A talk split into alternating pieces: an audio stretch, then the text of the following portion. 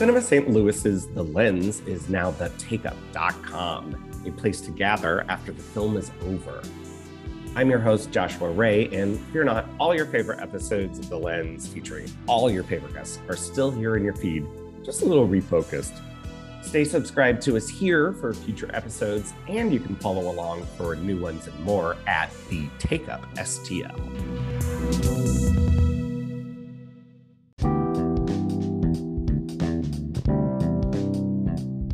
Thank you for joining us on The Lens, a Cinema St. Louis podcast. I'm your host, Joshua Ray, programmer and critic. I'm joined by my co hosts, Kayla McCullough, critic, programmer, social media manager. Hi, Kayla. Hi. And Andrew Wyatt, critic, programmer, and managing editor of Cinema St. Louis's film site, The Lens. Hey, Andrew. Hello. While you can find all of our words at The Lens on cinemastlouis.org, here we focus on one underloved or underseen film every other week. First up, we'll talk about what's now showing. Then we'll focus on Bound, Kayla's pick for our Queer 90s series. Then, in the rules of the game, we're gonna quiz each other on the Wachowskis. Finally, we'll have just one more thing.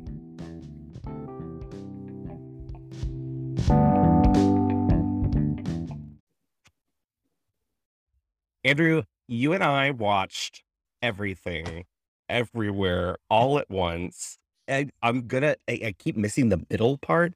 Everything, everywhere, all at once. The Daniels Do film starring Michelle Yeoh um, this week.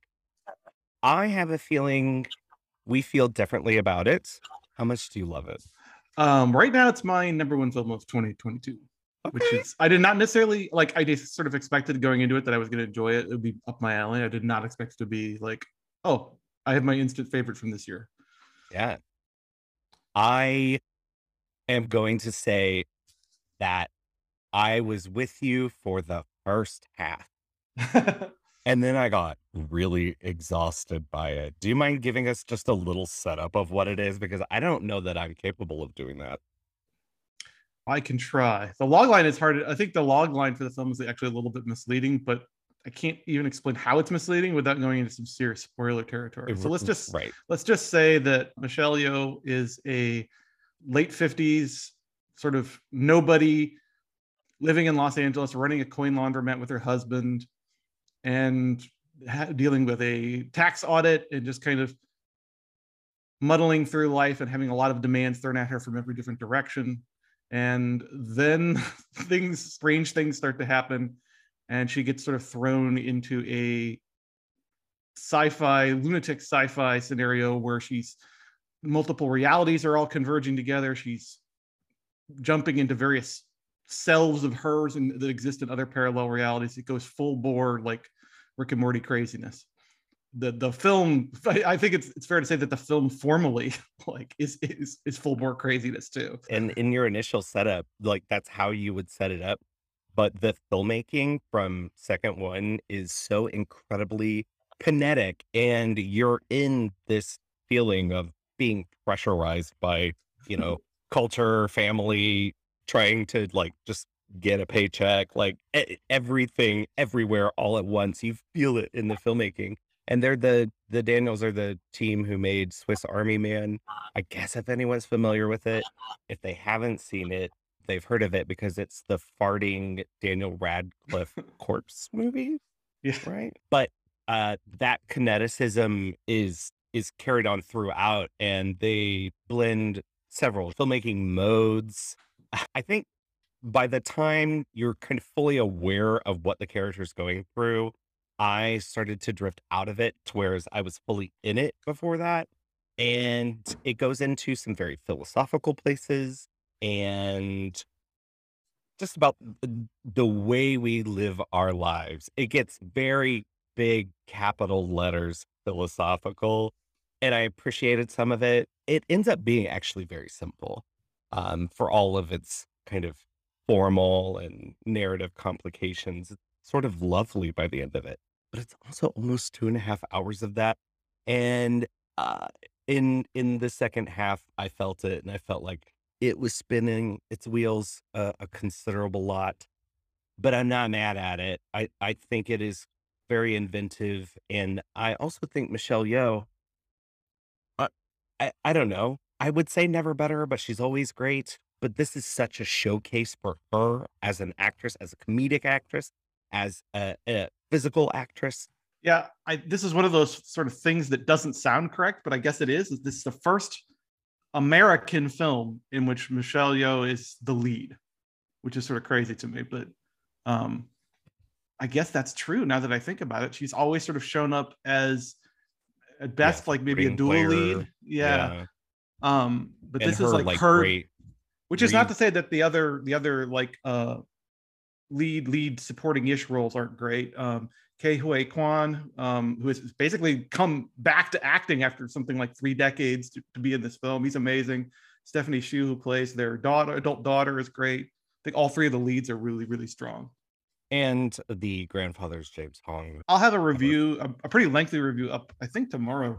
Um, trying to publish it early, so I'll have be able to read more thoughts about it um, well tomorrow from when we're recording i guess today if we're posting this tomorrow um, but so i don't want to like by the time this is up yeah, yeah i don't want to go into too much more detail other to say that i really loved it and right now it's uh, probably my favorite film i've seen this year so far so we'll see if something else can unseat it but um, i do think it's I, I i will say that i don't think it's for everybody like if it has a flaw at all in my view it's that i'm watching it going yep not everybody is going to like this. This is 100% my thing, but it's I can see people going, "What? What the heck is this?" I can see that or it becomes a very big sort of not even cult hit. I'm thinking about like the films of Edgar Wright. It's right up that kind of alley and Yeah, I feel like I one of the things I say in my review is that I think it's going to be heading for a respectable but middling box office and then absolute adoration for like the next few years. Like it's gonna it's gonna develop a Scott Pilgrim or Speed Racer Scott type Pilgrim. cult around it. Uh, I think it has that feeling to it. Well, Kayla's favorite film of 2022, she reviewed last week. That's Judd Apatow's The Bubble. Are yeah, you mad? Well. Are you mad at me for for setting it up that way? Yeah, it's about a group of actors slash like horrible people who are quarantined together on the set of a blockbuster film shot in the UK. And I'm not really sure how it happened or what happened there, but it's just like a total and complete mess. So Apatow has had parodies before. Um, he wrote Walk Hard. Yeah. Uh, so, but it's just not. It's just not it not funny, just not really much of anything. Like there's not a lot to talk about just because it's just so bland and boring. It's way too long.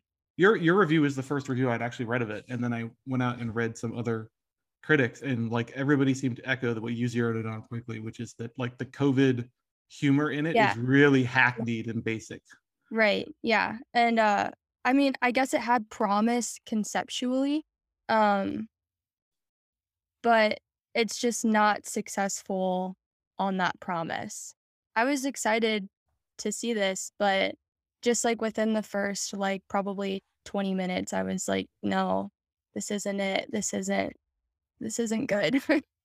That's very disappointing. Uh, but it seems like Netflix, it's on Netflix, right? Mm, they yeah. must be aware of how bad it is because your review is the first time I've heard of this. Right. Yeah, I know. I mean, you'd think with like an Apatow film, everybody would be, you know, it'd be hyped up, everyone would be talking about it, but it just kind of went under the radar. And they dropped it the same weekend as a Richard Linklater film, which people have been talking about. which So is great. I yeah. saw that, or I watched that this weekend. Apollo 10 and a half. It's really, really, really cute. It is about a young kid growing up in Texas in the late 60s and he lives in Houston uh, where NASA is like headquartered mm. and it's basically just like his memories being played out leading up to the Apollo 11 moon landing. Very cute. So it's it's like and it's rotoscope too, right? Like Waking Life and Scanner Darkly. Am I wrong mm. there? Okay. So it's like boyhood plus those plus space. Pretty much, yeah.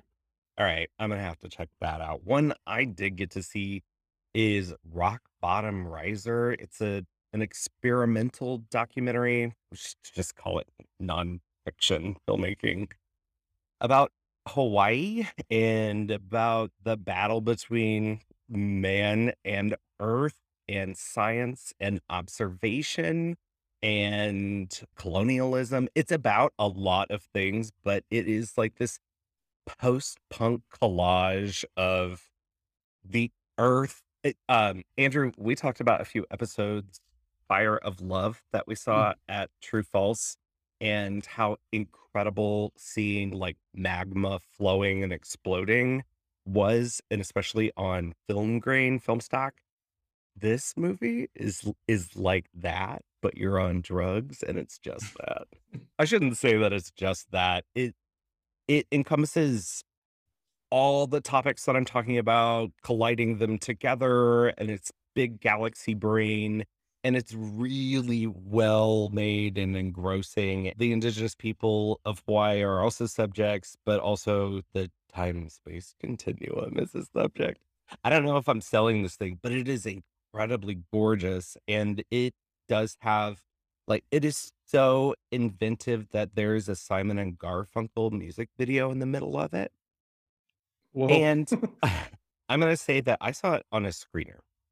And I am really mad that that's the first way that I saw it because Webster Film Series is playing it on 35 millimeter, and the film was was made on film. So seeing it on its real format on a big screen, I would say that is highly advisable. Uh, but that's a rock bottom right, sir? And then Andrew, you had a new horror film that you liked. What was it called? Mommy, I'm not your mommy. You are not my mother. This is an Irish horror film. I believe it's available pretty widely on to rent pretty much anywhere right now. Uh, small film, first feature, I believe, from director Kate Dolan. One of these sort of domestic, small scale domestic indie horror films that's sort of popular right now, mainly about a teenage girl and her mother who has some mental health issues and her physically disabled grandmother all sort of living together in the same in the same public housing like council house. And mom disappears for a few days and then comes back different. So it's it's in that doppelganger slash pod person sort of subgenre of horror where somebody comes back wrong and something they're very clearly not themselves anymore I don't want to spoil the film, but I, I think it's like pretty obvious from the jump that what what what this film is doing is a, a genre that's pop, pop, popular right now. I feel like in horror film, which is take a mythical or folklore creature and reimagine it in a modern context and see how how it would look, and sort of approach it from a realist, magical realist standpoint. So there, but it is horror. It is full horror. There's some really grotesque practical effects in it, but a lot of it is sort of rooted in that idea of your parent not necessarily being the person you think they are, having going through a personality change, and so forth. Um, it's just really effective. It's I thought it was sort of good, and then I more I sat with it, the more I realized just how strong it is. Kate Dolan both writes and directs. It's just a really solid sort of ninety minute horror film. No, no, you know, no notes. It's a good, it's a good, good creepy little thriller. Very cool. Well, I think the last thing we're going to talk about in now showing is something I have no notes for, but have many notes about. It's Apichatpong where Weerasethakul's latest film, Memoria, is finally coming to St. Louis. Well, again, because we played it at SLIFF, um, but it is now touring nationally. As mm. we've discussed on this podcast, it seemed to stall there for a minute, but now it is going to be opening at the Hi-Pointe on April 8th. It'll also be playing this summer at the Arkadin the outdoor theater for one night only. So that is definitely a different experience. Tilda Swinton has a condition in which she hears a boom in her head. She goes on a mission to figure out what the boom is. She is in Colombia. She finds a person who takes naps in which they die.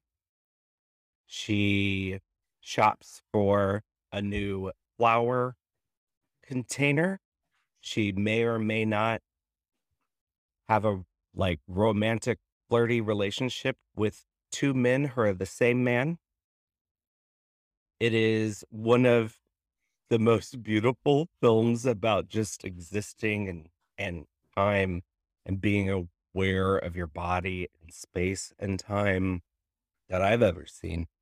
We haven't talked about this. I don't know that you two like it at all. I like it. Okay. I like it. Okay. It, it is not, not as yeah. much as some of his other films. I'm, I'm not rapturous the way you are, but I did I do think it's a good film and it's doing a lot of really fascinating hypnotic things. I think I need to watch it how it was meant to be seen. Did you do you watch it on the screener? Okay. No. I saw it at the Memphis Film Festival. Let me tell you, that Saturday night late, I saw Drive My Car, and then I woke up and saw Memoria. so, uh, yeah, just like 24 hours made for Josh Ray. It is like all of his films. You've really got to get on its wavelength or hop off. Um, I saw it with a friend who is not accustomed to his films or filmmaking, and he was just itching to go. Especially when, you know, there's 10 minutes where Tilda Swinton is just like staring at a stream. It is the first film that he's made with like a star. And I think she has great purpose in it. It's very funny. She's very funny in it too. There's a point where she does a magic trick that just like sealed Tilda, Tilda Swinton in my heart forever. Um, not like she wasn't already there, but it feels like a really good fit fit for him as a director too. Like if you're gonna pick an English language star to put yeah. in to put in one of his films, yeah, Tilda seems like a really great choice, and she was, she is. Yeah, and especially because it's, I mean, I think it's one of his most accessible films. So I hope that people will be able to see it the way it was intended and also that it will play at smaller places and not just the large places where you might not be able to experience it. Um, but I'm definitely going to see it again as soon as possible. Sounds like Kayla and I are going to go see Memoria at the High Point. And we will see you there, listeners. So before we do that, can we talk about Kayla's pick in the Queer 90s series? That is the Wachowskis Bound. It was unreal. All night long, I listened to that sound.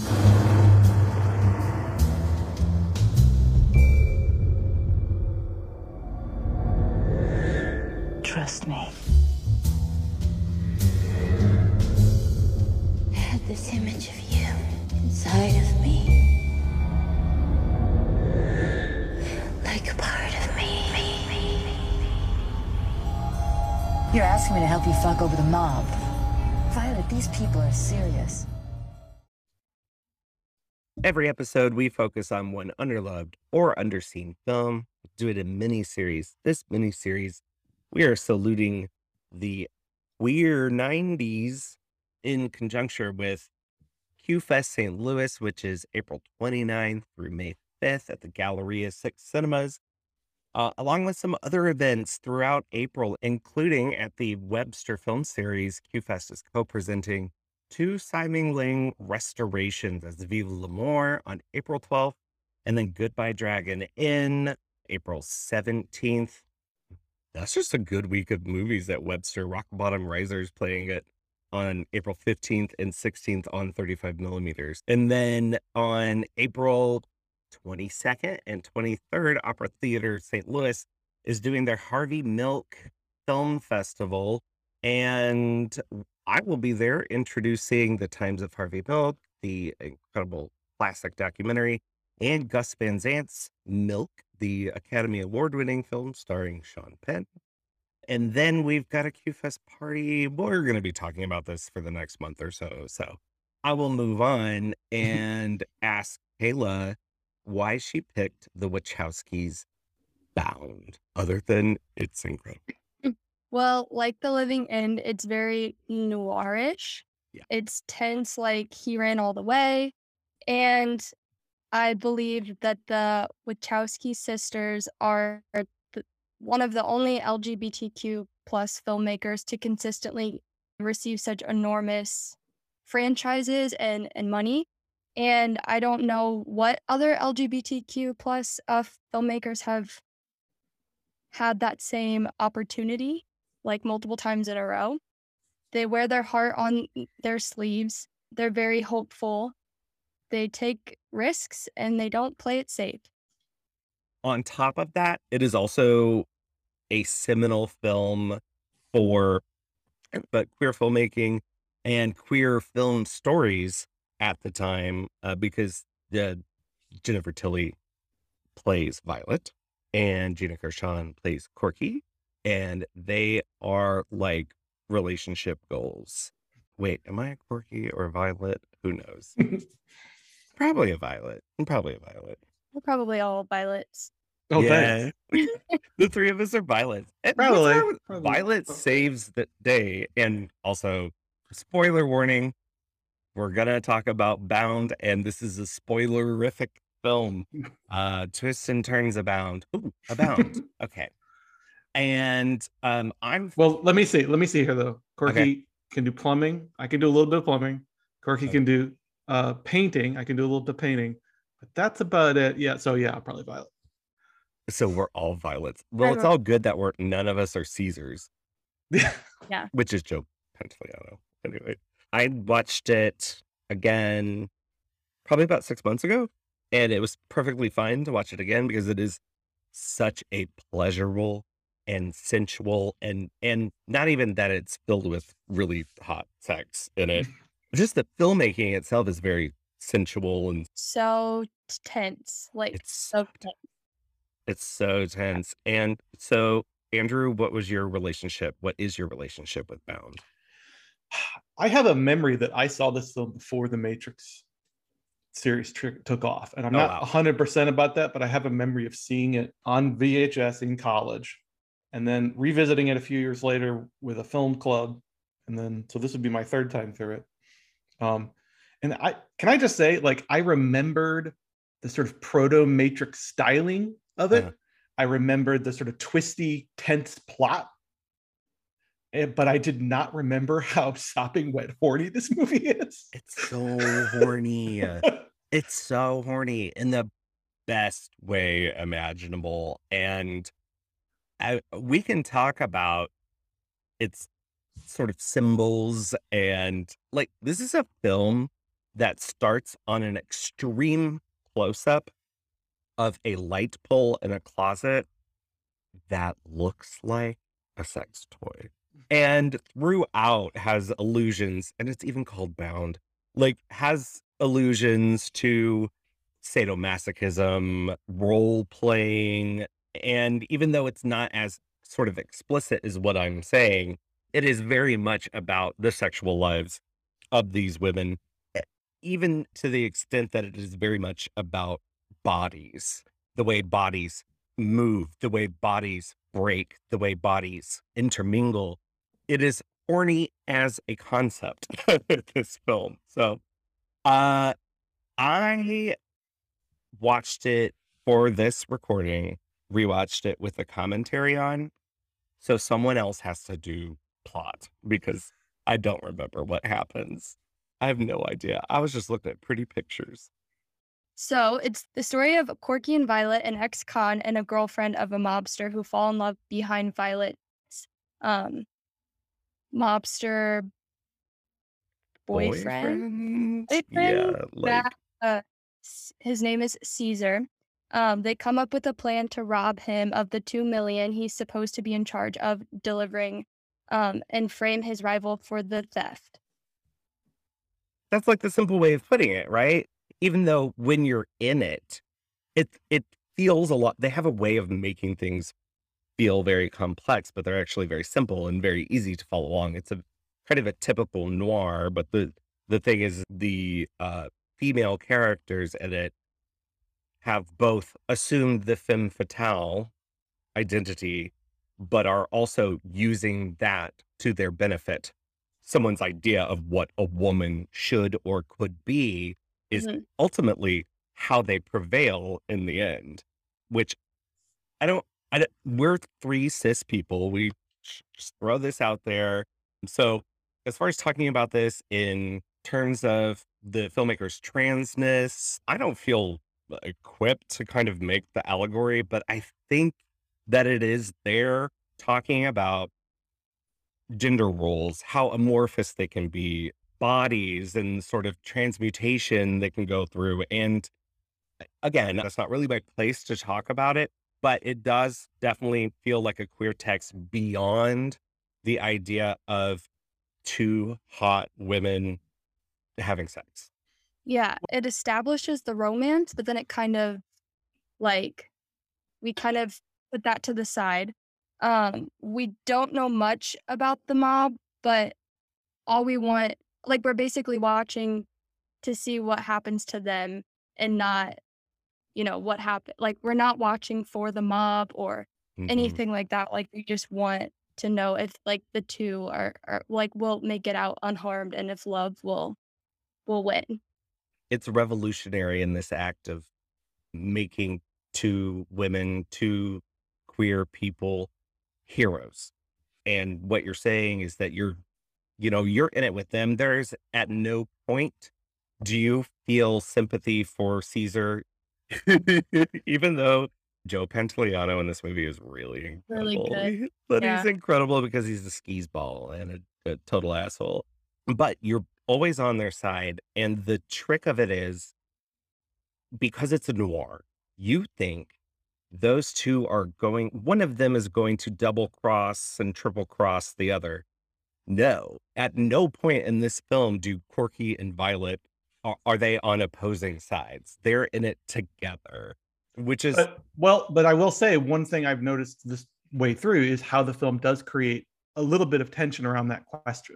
Oh, absolutely, and, yeah, yeah. The, the, there's really fascinating thing where it's Corky who plants the seed in Violet's head of her own fear of betrayal. So she says there's a key scene sort of midway through where Corky sort of lays it all out. Violet's starting to like the plan is starting to coalesce. Violet has a plan. She's come to Corky with it. And Corky is sort of hesitant because she's been burned before by a partner. And you know, she sort of expresses her own view that like you're I have this fear that you're going to hang me out to dry. Like I love you, but I also just met you and this is a lot of money and there's a lot of a lot of stakes here so she expresses her anxiety but mm-hmm. that's but what ends up driving the plot and a lot of the characters moment to moment's action in the second half is violet's anxiety about corky doing the exact same thing to her so it's almost mm-hmm. like corky puts the bug in her brain and now she can't stop thinking about like her she has anxiety about what's going on, on the other side of that wall in that apartment whether Corky's right. still that still there. So right. I thought that mm. I just noticed that like the first time, third time watching it, that they kind of flip that around. It's Corky who presents it, who voices it, but then it's Violet who ends up acting on that anxiety. And then there's yeah. the key moment when I think each of them realize that they are sorry, bound together. when yeah. there's that really beautiful shot uh, where the camera, who is it first? Violet is on the phone with Corky, who's in the other room as they're, you know, kind of finalizing everything that's happening. And they're also about to get caught with where she puts her hand on the wall and then the camera goes up over the wall and shows that uh, Violet is holding her hand, exact same position. And at that mm. point, it it definitely feels like all of these kind of suspicions and red herrings that the filmmakers and Corky and Violet are positioning in the narrative have kind of gone away and now they have to survive together because they're about to get totally screwed in the worst sense. One thing that's really interesting about this film is this wasn't going to be their debut film. They had signed a deal with Warner Brothers to a two picture screenplay deal, and the first of which is the film Assassins. Uh, with mm-hmm. the that's where we get the gift of Antonio Banderas in front of the computer. And that's where um, its most significant cultural contribution. That's its only right, and that Julianne Moore is in it. Someone yeah. else is in it. Look, I don't, I don't know anything about Assassin, except that they wrote it, and then they brought to Joel Silver, who was an exec at Warner Brothers, one of the great kind of producers of 80s, 90s, and the aughts in Hollywood and they brought the Matrix to him. And no, one could make head or tail of it. but they thought this seems cool. I don't know that we should invest in these filmmakers. So, can y'all go make a film and prove to us that you can do it? So, Bound is the film that they made independently uh, from independent financing. And I don't mean this in a sense of you can you can feel them trying. I mean this in a sense of everything is on the fucking line for these two women and you feel it in the filmmaking in that every mm. single choice in a limited budget this is a film that's mostly like two rooms and goes outside a couple of times you can feel that they're maximizing their budget they're maximizing this very small space that they have and doing innovative and very creative things within that in order to prove their worth as filmmakers. So it's a film that doesn't waste a beat. Now, the screenplay, I, I guess again, I sort of noticed things that I didn't notice years ago. The screenplay is just so tight. Like it's a good, I think it runs like an hour 50, hour 40, something like that. Yeah. But it, it, it feels like an 80 minute movie because yes. it's, it's, it's so tightly yeah. scripted. Yeah, that's funny you say that. Is I I put it in to rewatch it. And I was like, okay, I have an hour and a half. And then I just, I was, I had looked at the clock at one point. I was like, wait, this movie's a lot longer than I remember it because you do get so incredibly involved in these two. I guess the temptation when you watch Bound from today's perspective is that you can see sort of the proto, what we might call the proto matrix elements in it. There's even like little things in the sound design that were sort of if we want to put it another way, we're recycled in the matrix and used there as well. But the uh, the use of sound, the use of music, the way that the camera moves around three dimensional space, the sort of interest in very very 90s tactile details. Although, even though this film was made in the 90s and presumably takes place in the 90s, it also has a weird out of time feeling to it partly because it's echoing back to those no- a lot of noir tropes so mm-hmm. enthusiastically it feels almost like a retro film. But yeah you can see a lot of that. I mean i think from the very first shot which is sort of this very showy camera moving through a woman's walk-in closet where we see corky's been tied up. This is sort of a f- flashback flash forward film where we see we come in immediate arrest and then immediately flash back to figure out how we got there. Corky's sort of tied up and gagged in Violet, I guess it's Violet, it's supposed to be Violet's closet. And this camera sort of moves down, like you said, Josh, down the pull chain, past the hat boxes, through through the edges of the clothes, painting across the shoes till we finally rest on Corky. And it's just a very showy shot with there's some sort of flash forward and flashback dialogue echoing in and out. It's just like you said, Josh. It, I don't even want to call it. I think there's a temptation to maybe look at it and call it, you know, was this a proof of concept for the Matrix in some way? But it it it works so well on its own. I I I don't want to say that, but I do feel like you can see them getting a chance to get behind the camera and, like you say, sort of putting it all out there, putting everything on the page. And I think sometimes with some first-time filmmakers that can be bad because you get the through everything at the wall effect I mean, this is an insanely competent first film. Mm, mm-hmm.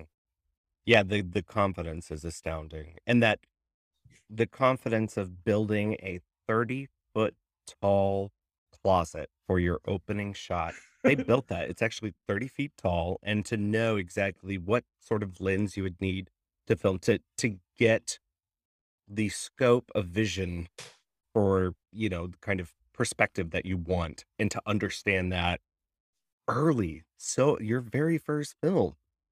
It's it's truly um, a marvel. I'm gonna say it, and it probably wouldn't surprise anyone who knows me or has listened to this. I like this movie more than The Matrix. Sorry. Sorry. Do I have to apologize for that, Kayla? No. You know, I don't think so. Good. I'm not going to. I take back all my sorries.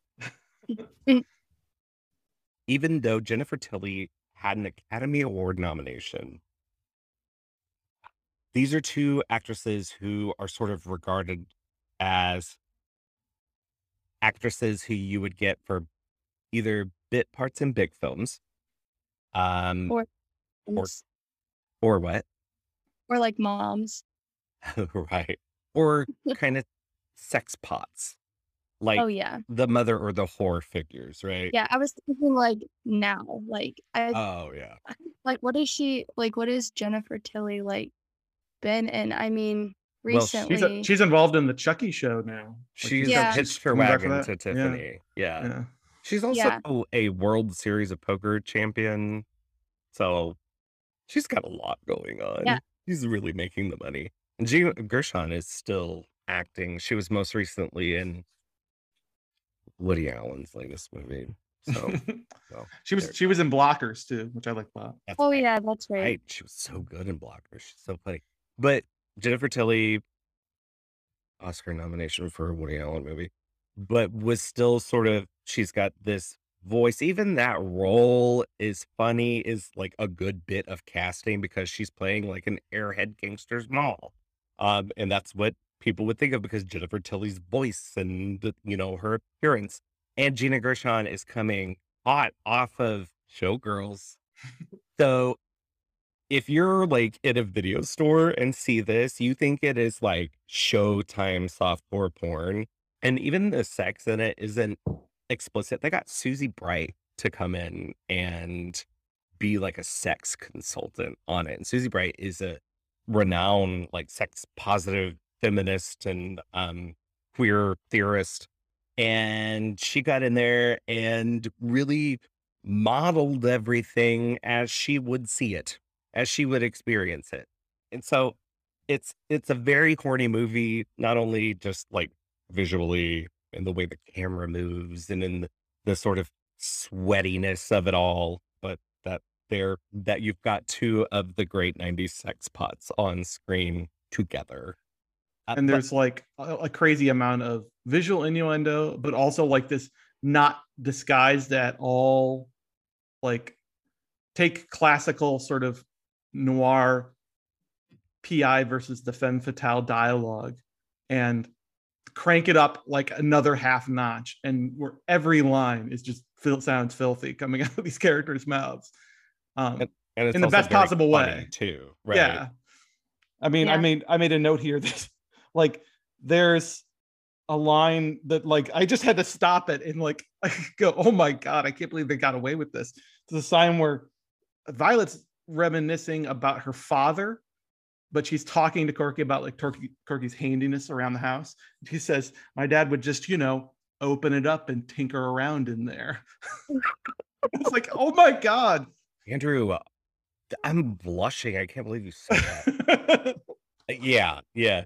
But it's a it, it's filled with innuendo and the sexiest thing. And they talk about this in the commentary uh, on DVD. There's a commentary with the Wachowski sisters. Producer Susie Bright is in the room, and very late. This is early DVD, but they're talking about recording for Laserdisc. Very late into it, Jennifer Tilly and Gina Gershon walk into the room. They're like, "What did I miss?" Uh, but it is. Oh, Joe Pantoliano's on it too. Joey Pants, as everyone loves to call him. But they're talking about. Wait, what was I talking about? Oh, the Probably- hands. How the sexiest thing in that, like, you've got bare breasts and bare bottoms and like, you know, fingering and all this stuff. The sexiest thing is the hands, which is how you transfer energy from one person to another, or how you are able to connect with one person or another. And the whole idea of being bound is it has this promise of sadomasochism, but I think it's got implications of talking about the opposite and being bound to roles, right? And breaking free from those roles. And there is a literal moment where these two are tied together with rope, but the the way they find their freedom ultimately is by playing with what's expected of them, understanding what's expected of them and subverting that. And I think that is just key to it the film's innate queerness. Even if, you know, we never knew anything personal about these two filmmakers. At the time, we didn't know that these were two trans women, but it even if you didn't know it, it's beyond again, beyond its depiction of, you know, a female on female sex. I mean, there's all kinds of interesting things going on in terms of like gender signifiers and how they are used or subverted.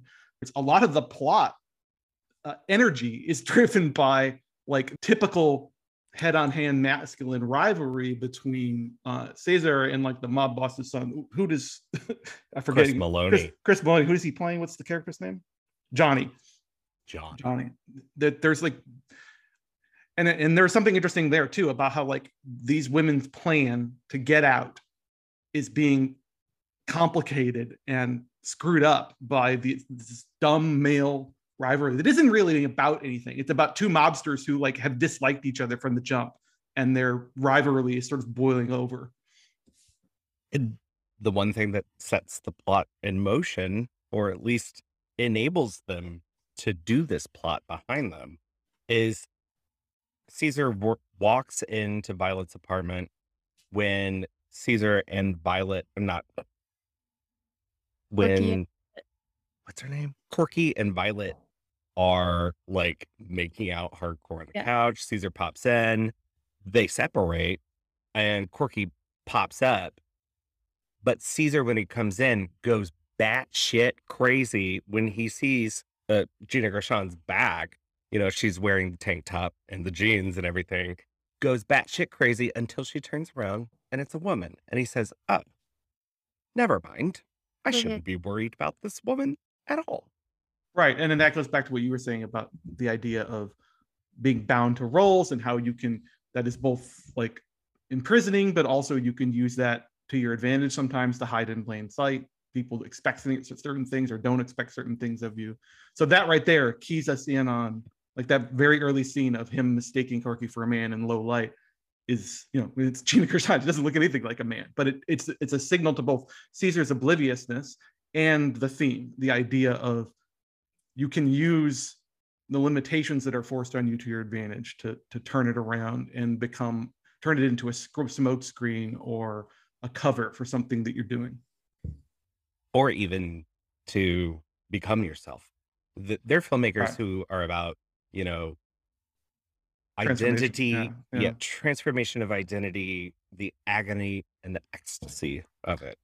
I made a note of a of a line that stood out for me as not being a part of the typical sort of noir patter of the film, which is after I think after they have sex for the first time, Corky says, "I can see again," which to me felt like a Mm. very sort Mhm. of indie indie drama line. It didn't necessarily fit in, and not in a bad way, but it sort of hinted at the way that this relationship, in some ways, is transformative and nourishing in a way that neither of these women have had before. like even at the end with Violet playing the like really upset, almost like widow, because she doesn't know, you know, she doesn't know what happened to him. And then at the end, like we see them together. I mean, like right to the end, she even uses like a kiss on Mickey's mouth. I think she gives him a, a brief lip kiss, like She to just sort of seal the illusion of her as the sweet grieving widow. And Yeah. like, and he buys it a hundred percent. I love the point when Joey Pants figures out that Jennifer Tilly is a lesbian. Like he kind of freaks out and he's like, "Oh my god, I can't believe that this has happened to me." Blah blah blah. I'm such a bad, stupid man. Yeah, you're bad and stupid, and you're mm-hmm. about to die in a pool of paint as you bleed out on the floor in a God's eye point of view. That's one of my favorite shots in this. you Yeah, know. especially with uh, yeah, just like the the white paint, like yeah. Yeah, I mean, they can really do some complicated, interesting choreography, but it's often often a very simple thing in their films that really hooks me. Think of the the just drop of blood from the shower curtain that Yeah. it's like, oh, uh, Cassie hiding in the shower in Euphoria. yeah. Andrew, you don't And get he's that like, because you "Nope, refuse to no." watch it, but And Well, you're know, on like on the edge because like you don't know if he like if the officer will come out and he'll be caught or right. what you don't know. the 90s was like this golden age for this certain type of like crime indie picture Yeah. like it, i also was thinking a lot about shallow grave when i was watching this Mhm. like and just then the just like incredible tension is is like the- if the first half of the film is defined by horniness the second half of the film is defined by this like white knuckle oh my god, are they going to get out of this or not? Tension. Which sounds like horniness to me. I don't. Yeah, know. well, that's it's a different, yeah, different kind of different kind of tension. And the Last Seduction, John Dahl's The yeah. Last Seduction, uh, Red Rock West by John Dahl. Like the neo noir was peak, and it. I don't know. Did it end with this? I think Christopher Nolan dips into it, but his films are the opposite of sexy. Uh, something like Memento. I think this might be the peak of all of it. And it's just, if you haven't seen it and you're a, a fan of the filmmakers, you owe it to them and to yourself to go back and watch it. It's streaming on Showtime if you have a subscription right now, but it's also available to rent on all major platforms when Violet shoots Caesar and he's just he falls into the to the white paint and then we see that and it's just like so I don't know like you're just so proud of them and then of her and them and then you can see it like all just contained in that one area. You're right. It's it's all their work. Oh my god. Yeah. Kayla, you have give me goosebumps. It's all their work laid out in one image.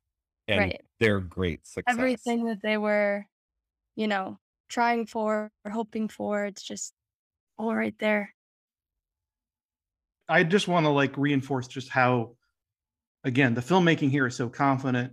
The the production design to detail in like Caesar's apartment is great, even down to things like the choice of wallpaper and different shots, the art that's on the walls.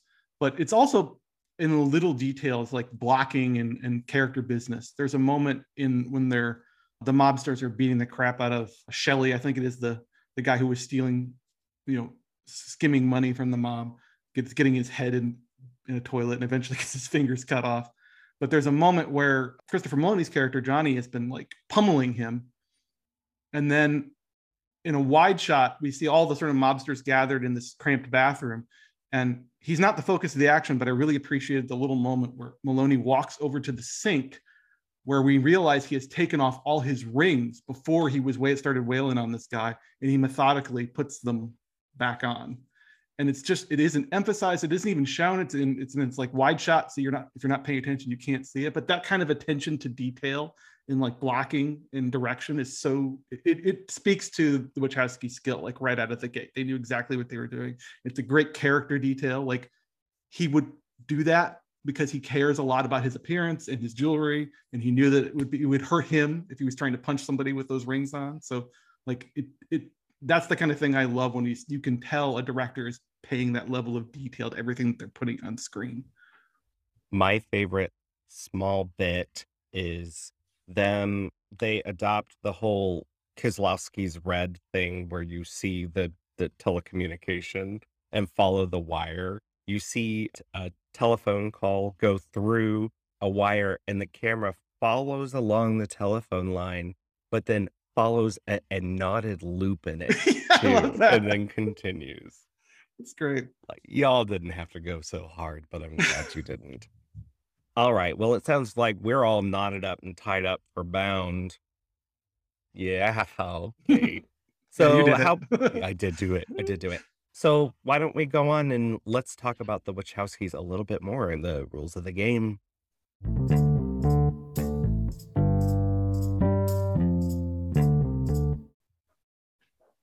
Every episode, I put Kayla and Andrew through some torture. Now, sometimes they torture me too, but this one, we're going back to Did You Know our infamously not fun game from our second episode, Kayla's Pick of Cusp, when I grilled them on the documentaries of 2021. I think this one's a little easier. All of the answers are Wachowski films. I've got eight of them. What we're going to do is bounce between Kayla and Andrew. I'm going to give them one fact from IM, their IMDb pages they get it wrong, I'll move to the next person. They get it right, they get a point. So I've got three facts about eight Wachowski films. One is music related, one's production related, and the other one is keywords listed on the IMDb pages. So if I were to say we were playing this about Alfred Hitchcock, one is music related that Bernard Herrmann did the score Another is production related is that it's in black and white. And keywords would be mommy issues, stabbing in the shower, and Janet Leigh is awesome. What would that be? Psycho. Psycho, great. Damn, I was gonna say lifeboat. I want to see lifeboat, but in a shower. It's called bathtub. I hate that. I'm... All right. So we're gonna start. Last time we started with Andrew. This time we're starting with Kayla. I'm going to give you the music fact about this Wachowski film. It is a song called Hell Club, written by Tom Tykwer, Johnny Klimek, Reinhold Heil, performed by Pale 3. Which Wachowski film is that? I'm just going to make a guess and just say Speed Racer. That is incorrect. Andrew, a production related clue. The second live action film to be released in both regular and IMAX theaters at the same time. Um, I'm gonna guess the third Matrix, Matrix Revolutions. You are correct. Oof. That was a stab in the dark. Very good. Keywords brain in a vat, blindness, and war on machines. Good. All right. So, Kayla, you're up first on the next one, too. This is the music related one. Another one. Another one. The okay. song is Free Bird, written by Allen Collins and Ronnie Van Zant, performed by Lynyrd Skynyrd. I have no idea. Jupiter Ascending. Nope. so, production to Andrew. According to producer Joel Silver, this movie was largely shot on green screen in 60 days. It can't be Speed Racer, can it? It is Speed Racer. 60 Zoom days. Zoom. Wow. Dang. You know, earlier I said that Bound was my favorite Wachowski film. I was lying. It is definitely Speed Racer. And I'm not joking. That movie's kind of a masterpiece. Um, keywords, especially when you hear these keywords knee high boots, character name and title, and corporate crime. All right. Next one. I'll do production.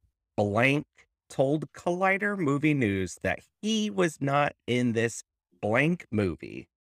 When questioned, he replied that someone would have to ask the Wachowskis because he didn't have an answer for that. Well, I haven't said Cloud Atlas yet, so I'm just going to say that. It is not Cloud Atlas.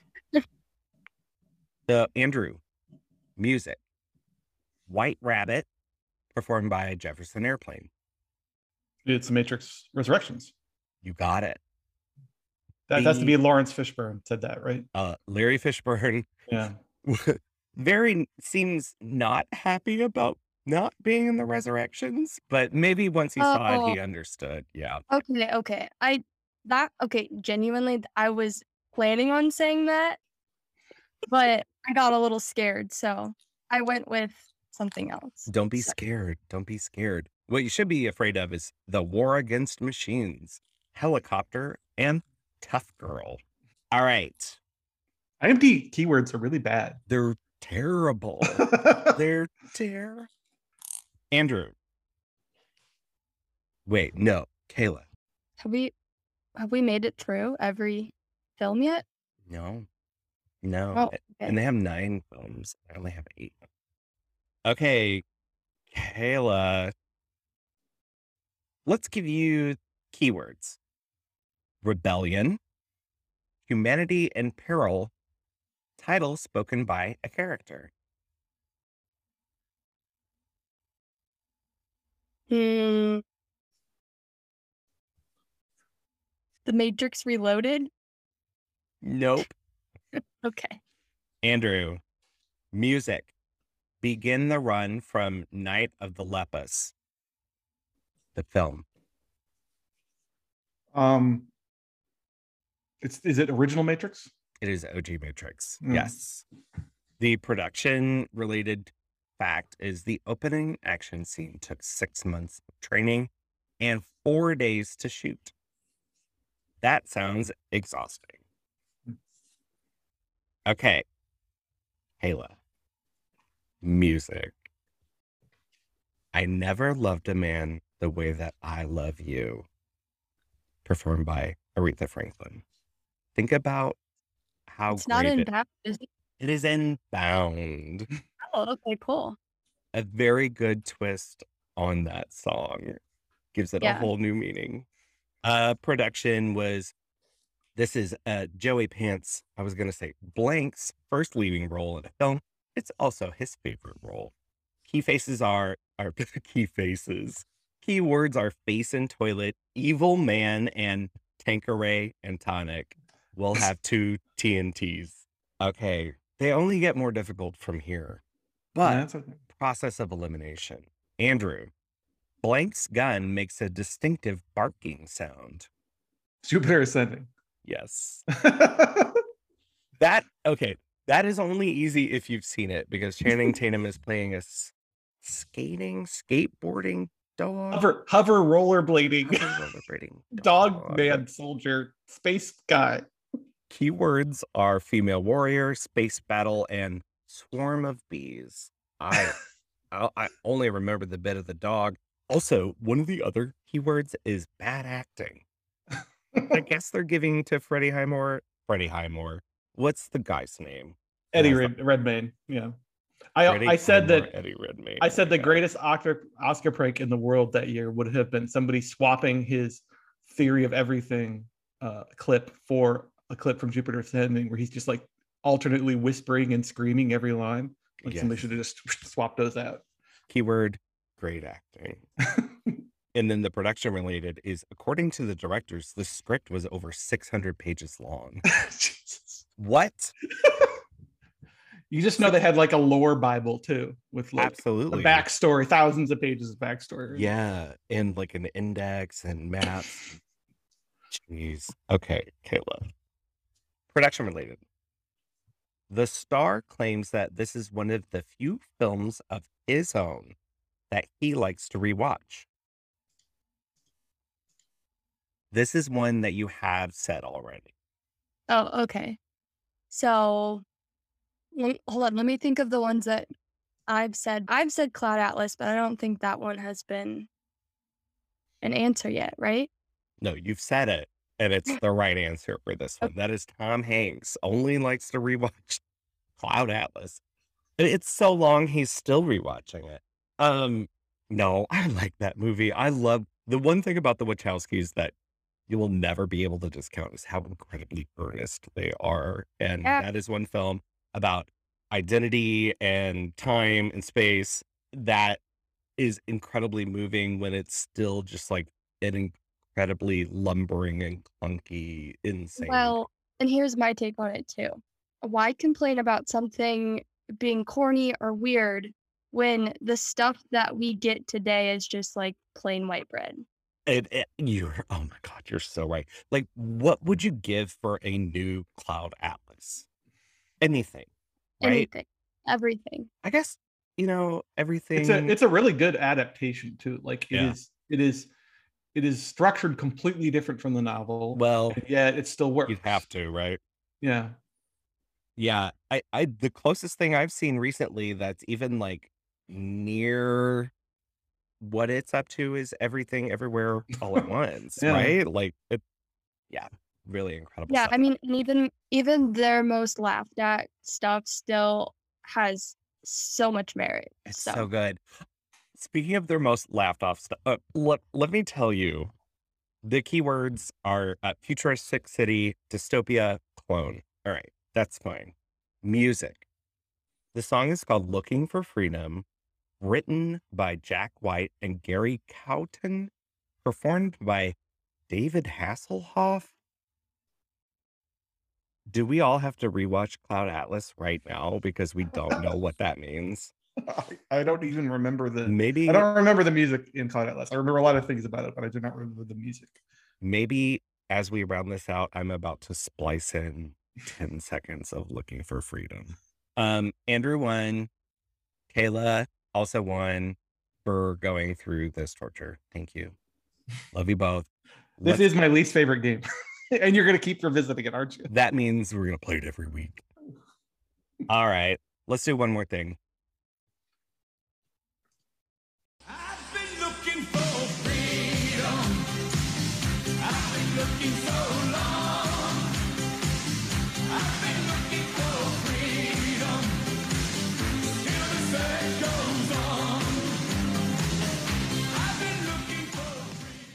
every episode we round out with one more thing where we tell you one thing that we've been enjoying since our last episode, and we give you our socials. Andrew, let's have you go first. What's one more thing from you, and where can everyone find you?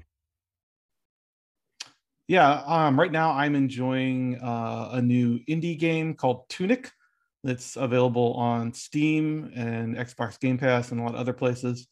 Produced by a, a developer, which I think is just one guy, maybe, and, and, a, and some uh, with some support on the music and sound side. It's a 3D isometric top-down Legend of Zelda esque clone about a cute little fox with a sword and a shield navigating this like fantasy world. It's sort of beautifully designed, great sound, great visuals. A lot of people have been complaining about how hard it is, but the hardness of it is like one of the things I, re- I really enjoy so far. It's a game that has no no manual, no instructions. You have to figure it out as you play it, like how the mechanics work and so forth. It has some awesome like retro gaming touches. Like there's an in-game manual with garbled non-English words in it that you can piece together in the game, and the pictures kind of give you some vague hints about how how things how to do things. It's just an insanely charming game. Um, I literally bought an Xbox controller for my computer so that I could play this like with a with old style controls and not play it with a mouse. So that's a that's a big recommendation. Very good, Andrew. And how can people find you? Uh, yeah, I'm at uh, Letterboxd at AY at 76 and on Twitter at Arachnophiliac. And obviously, you can also read my stuff at The Lens. Heck yeah. Kayla, what about you? I would say probably the uh, new Mario Kart tracks that they released. Ooh, so they released eight new tracks. Um, and I think they're planning on doing like 48 um, deluxe tracks. So they released the first eight, and it's been really fun since I've been playing the same ones for like five or six years. Years, whenever right? Mario Kart, yeah. So, but what what are the new tracks? What are they like? There are a lot of like older ones, like from I think there's like one from like a, a Nintendo 64. Um, there's some new ones, so they're just kind of like old and new mixed together. And when you're not playing that, where can people find you? Um, you can find me on Letterboxd. It's just my name, Kayla McCullough. And yeah. Perfect. And the one thing I've been in just here in the past couple of days, Criterion channel refreshes every month and they'll have new little mini festivals or mini marathons, themes. The one that I'm in the middle of right now is Beyond Blaxploitation, where they are Mm. looking at um, sort of blaxploitation films that are on the fringe. So you're not going to find Shaft, but you do find the sequel Shaft Big Score.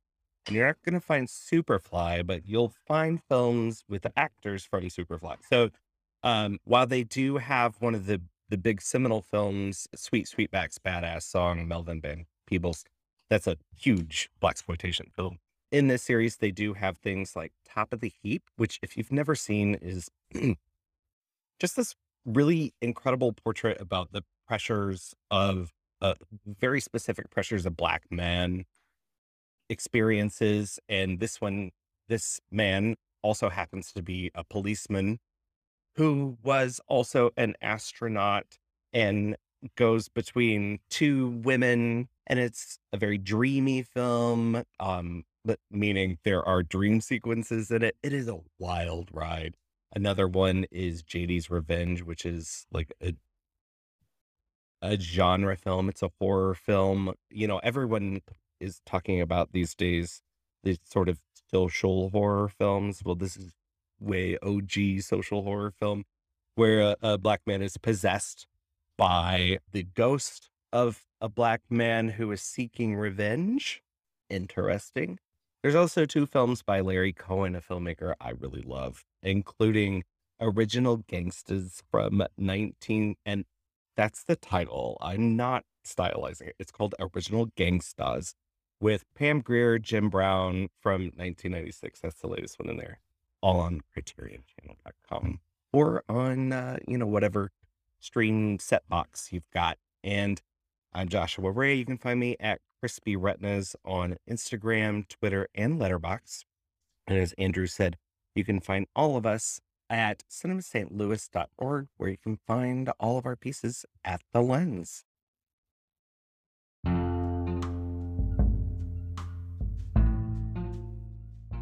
That is it for this episode, our second in the Queer 90s series. Thank you so much, Kayla, for picking the Wachowskis Bound. Next time, we are going to have a friend of ours, contributor to The Lens, associate professor in queer film at uh, Webster University. The great Cait Lore is coming on with her choice of Wong Kar Wai's Happy Together. I'm very excited to have Cait on. Very excited to talk about Wong Kar Wai and Happy Together. And am I going to buy the box set? Probably. We're going to have to buy the box set. That's it. That's the last line. You're going to have to buy the box set.